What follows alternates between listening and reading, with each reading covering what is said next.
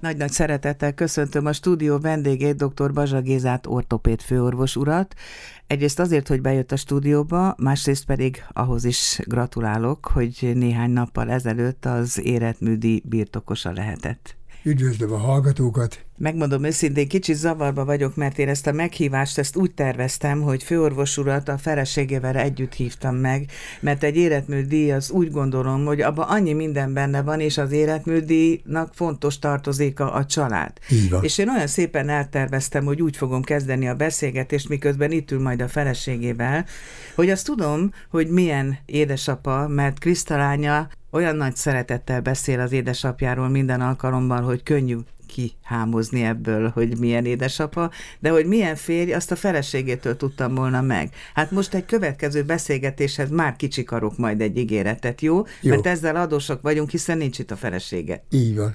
Mert hogy mindig a háttérben dolgozik, ő teremti meg azt, ahogy az egy feleséghez illik, hogy itt menjenek a dolgok a rendes kerékvágásban. Így van. Na most, ha már életműdíjról beszélünk, és ahhoz hasonlítottam, hogy ez az egész, ez a család hozzátartozik, akkor beszéljünk elsősorban most a családról, és nem a munkáról arról a családról, amelyben megszületett Bazsa Gejza, mert hogy az okmányain így szerepel a keresztneve. A Gézának az ősi alakját jelenti ez, és a szüleim abban az időben ugye igyekeztek magyaros neveket adni, Árpád meg Attila, úgyhogy így lettem Bazsa Gejza Attila, de az édesapám Áron volt, a testvére Ernő, a testvére Piroska, tehát csupa ilyen magyaros név szerepel a családban. Ez 38-ban történt ez a családba születés, ugye, és akkor, amikor már cseperedett fiatal fiúvá vált, akkor milyen elképzelései voltak a majdani életútjáról? Hát Debrecen mellett egy faluban születtem Konyáron, Debrecenben jártam az iskoláikat, Debrecenben a Fazekas Mihály gimnáziumban érettségiztem 1957-ben, és akkor felvételt nyertem a Debreceni Orvostudomány Egyetemre, és 63-ban végeztem. Azóta Miskolcon élek. Ez volt az első munkahelye. Első és utolsó. És azóta is gyakorolja, hál' Istennek, ezt a hivatást, ezt, amit vállalt. Engedjen meg, hogy felolvassak egy mondatot, az Igen. internetről loptam.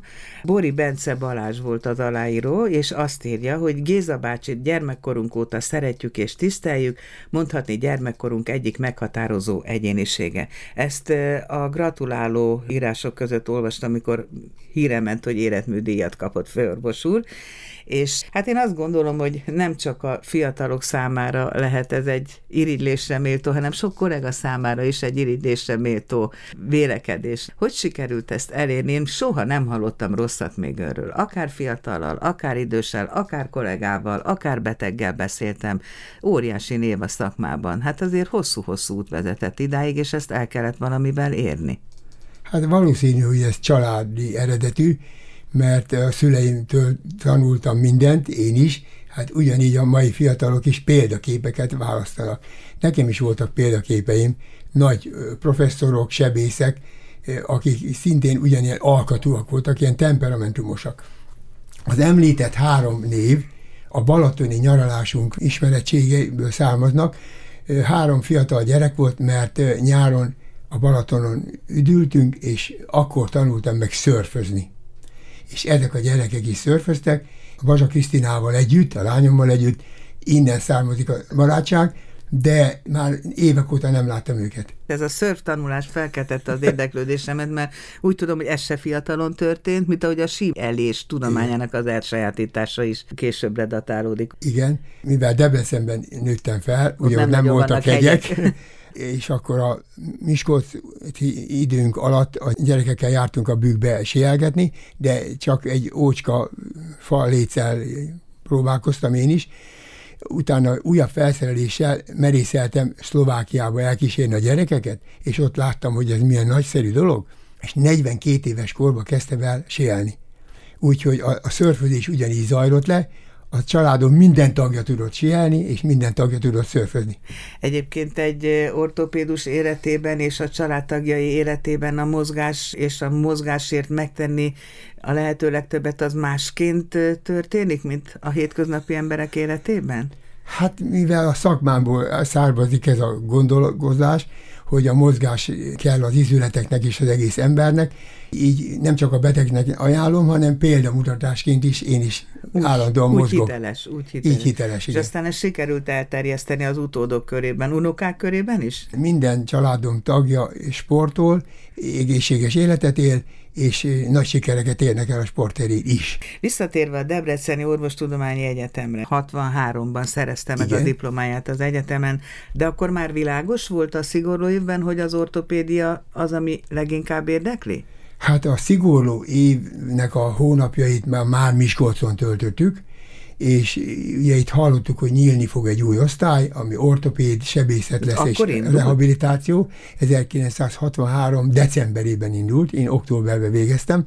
Az első hónapokat a traumatológián dolgoztam, de láttam, hogy az egy kicsit az én kis vékony alkatomnak nehéz lenne, úgyhogy az ortopéd sebészet irányába helyezkedtem el, és 63. október 1 óta dolgozok Miskolcon az ortopéd sebészeti osztályon, ahol gyermekortopédiát is végeztem, meg felnőtt ortopédiát is tanultam, és újabb szakmák előtérbe kerülésével bővült ez a repertoár. Hát merítési kör bőven volt, mert itt a kohászat, bányászat megrodjant egészségi állapotban lévő embereit kellett nagyrészt gyógyítani, gondolom. Abban az időben egy olyan igazgatója volt a kórháznak, hogy Szabó István, aki a legkorszerűbb szemlélettel rendelkezett, és a rehabilitációt Magyarországon második városként kezdtük el végezni. Az ipari háttér miatt, valamint a helynebedin járvány utódai is kellett gondozni, tehát tulajdonképpen rengeteg mozgásszervi problémát kellett helyreállító sebészetként rehabilitálni és dolgoztatni. Nem volt, ne, vagy hogy mondjam, inkább úgy fogalmazok, hogy könnyebb volt abból a szempontból akkor rehabilitálni, mikor itt voltak a gyógyvizek a közvetlen környezetünkben, Igen. és vállalatok működtettek, kínáltak olyan lehetőséget dolgozóiknak, hogy két hétre, három hétre mehetnek ilyen rehabilitációs túrára, kúrára, Igen. ugye? Ma ez nem működik. Ma ez nem működik. Nehéz tudomásul venni? hát a lakosságnak nehéz tudomásul venni. Hát meg önöknek embernek is, mert nem tudják ajánlani, gondolom, és azért ez egy viszonylagosan kellemes rehabilitációs forma. Igen. Hát ugye az, azt mindenki tudja, hogy Magyarország a gyógyfürdők terén első helyen áll a világon. Hát ennek kell örülni, Igen. és az emberek pedig szeretnék az egészségüket megőrizni, úgyhogy önként vállalnak mindenféle mozgás lehetőséget. Igen, miközben balneoterápiát tanítanak az egyetemen, azon közben szűnnek meg itt a gyógyfürdős lehetőségek. Igen. Na de hát ilyen ellentmondásos az élet, és ezek között az ellentmondások között kell jól eligazodni, balanszírozni, lavírozni.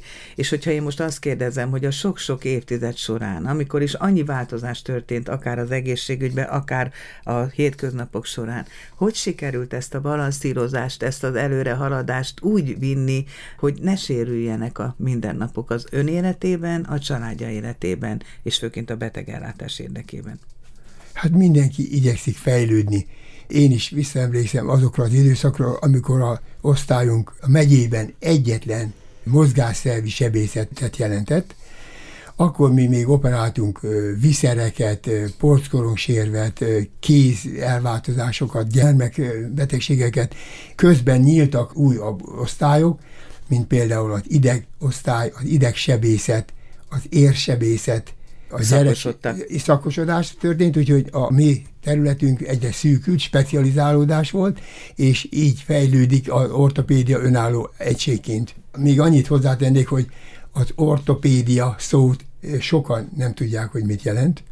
Az, mit jelent? az ortó az egyenes, a pedia, pediátria, az meg a gyermeket jelent. Tehát egyenes gyerekre nevelés. Ezt jelenti az ortopédia szó. Ennek van egy áthallása is egyébként olyan jó lenne, sok egyenes ember válna felnőtté ezekből a gyerekekből, de sajnálatos módon ez a sok egyenes gyerek létszámában csökken, nagy segítségre szorulnak, különösen ha arra gondolunk, hogy hány ember megy az utcán lehajtott fejjel, ez az újabb, a gép mellett. Ez újabb probléma. Újabb kihívás. Igen. Na de ő szereti a kihívásokat, mert a nacionáliában is azt olvastam, hogy óriási fejlődés vágy van önben, a naprakész ismeretek nagyon fontosak a számára.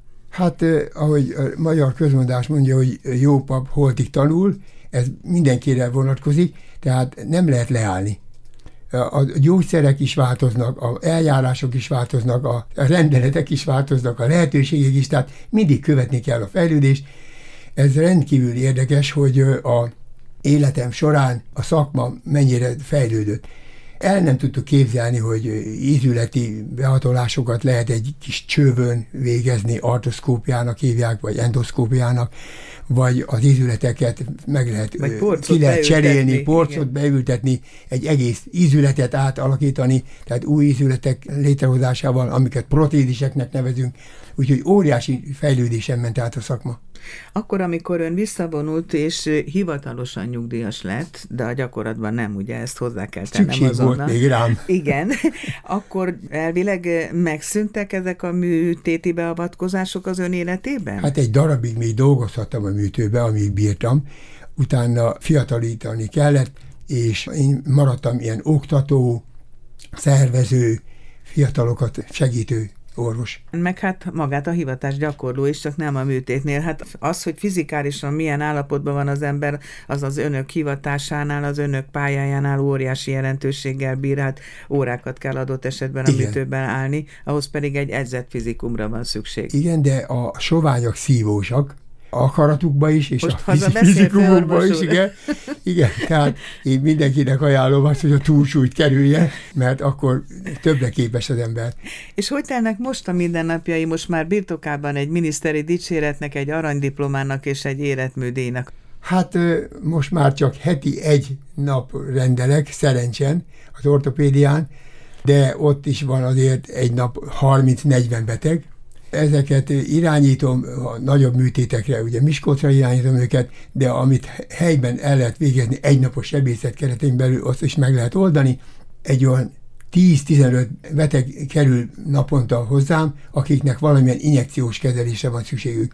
Hát ugye olyan tapasztalata van már az embernek, hogyha a látásom romlik, akkor is meg tudom oldani az injekciót, mert behúny szemmel, tapogatással is ugyanolyan jól be tudjuk az injekciókat adni, és a betegek hálásak, hogy történt velük valami hogy végre valami javulás elérnek, mert a fizikoterápia nem mindig elég. Olyan tapasztalatai vannak például, hogy ül valaki a széken, és egy pillanatra gyenge mozdulat erejéig megbillenti a térdét, és hogyha felsziszen az illető, akkor ön már tudja, hogy ennek előbb-utóbb műtét lesz a vége, ugye? Igen. Hát az a helyzet, hogy az or, igazi ortopéd sebész, ha az utcán megy, és látja az előtte menőket, akkor is látja, hogy a jobb lába a sánti, tehát a jobb lába fáj, vagy nyáron a Balaton partján, a strandon is eh, kiszúrja az ember azt, hogy neki a bal térde a beteg. Igyekszem tanácsokat adni nyaralás alatt is. A beszélgetést azzal kezdtük, hogy hiányoltam a feleségét. A családdal szeretném befejezni ezt, mert hogy ahhoz, hogy ön ilyen teljesítményt tudjon tenni, és hogy ennyire az elhivatottságának tudjon élni, ahhoz nyugodt családi háttérre volt szüksége. Hát ez így van. Két gyermekem van, akik már nem fiatalok, négy unokám, és a nyáron mindig összejövünk, karácsonykor és nyáron, ugyancsak ilyen sportos a családban mindenki, tehát élvezzük a szabadságot nyáron a Balatonnál. Azért említsük meg a két gyermek közül az egyik nevét, Bazsa Kriszta nevét, aki a médiából ismert egyébként, Igen. és a házunk táján érintettség okán a menedzsment egyik tagja nálunk is azért. De a másik gyermekem a Bazsa Péter, ő pedig Budapesten rádiózik. Ezt viszont én nem tudtam, úgyhogy tehát akkor az orvosi egészségügyi pálya, meg a média az szép Keveredik. harmóniában van a Bazsa családban. Igen. Köszönöm főorvos úr, hogy bejött, maradjon ilyen vidám, mosolygós szemű és ilyen életerővel teli, sugározza ezt a sok-sok fiatalnak, meg hát az idősegnek is, mert attól, hogy az ember hivatalosan nyugdíjas, az nem jelenti azt, hogy vissza kell vonulnia, pláne, hogyha még ilyen segítséget tud adni, és ilyen erőt tud adni másoknak, betegeknek, kollégáknak egyaránt. Köszönöm szépen. Hallgattam én is már rádióban ilyen beszélgetést, és az volt a riport alanyoknak a véleménye, hogy ha ő neki abba kell hagyni ezt a munkát, akkor meghal. Sokaknak az életét jelenti. Igen.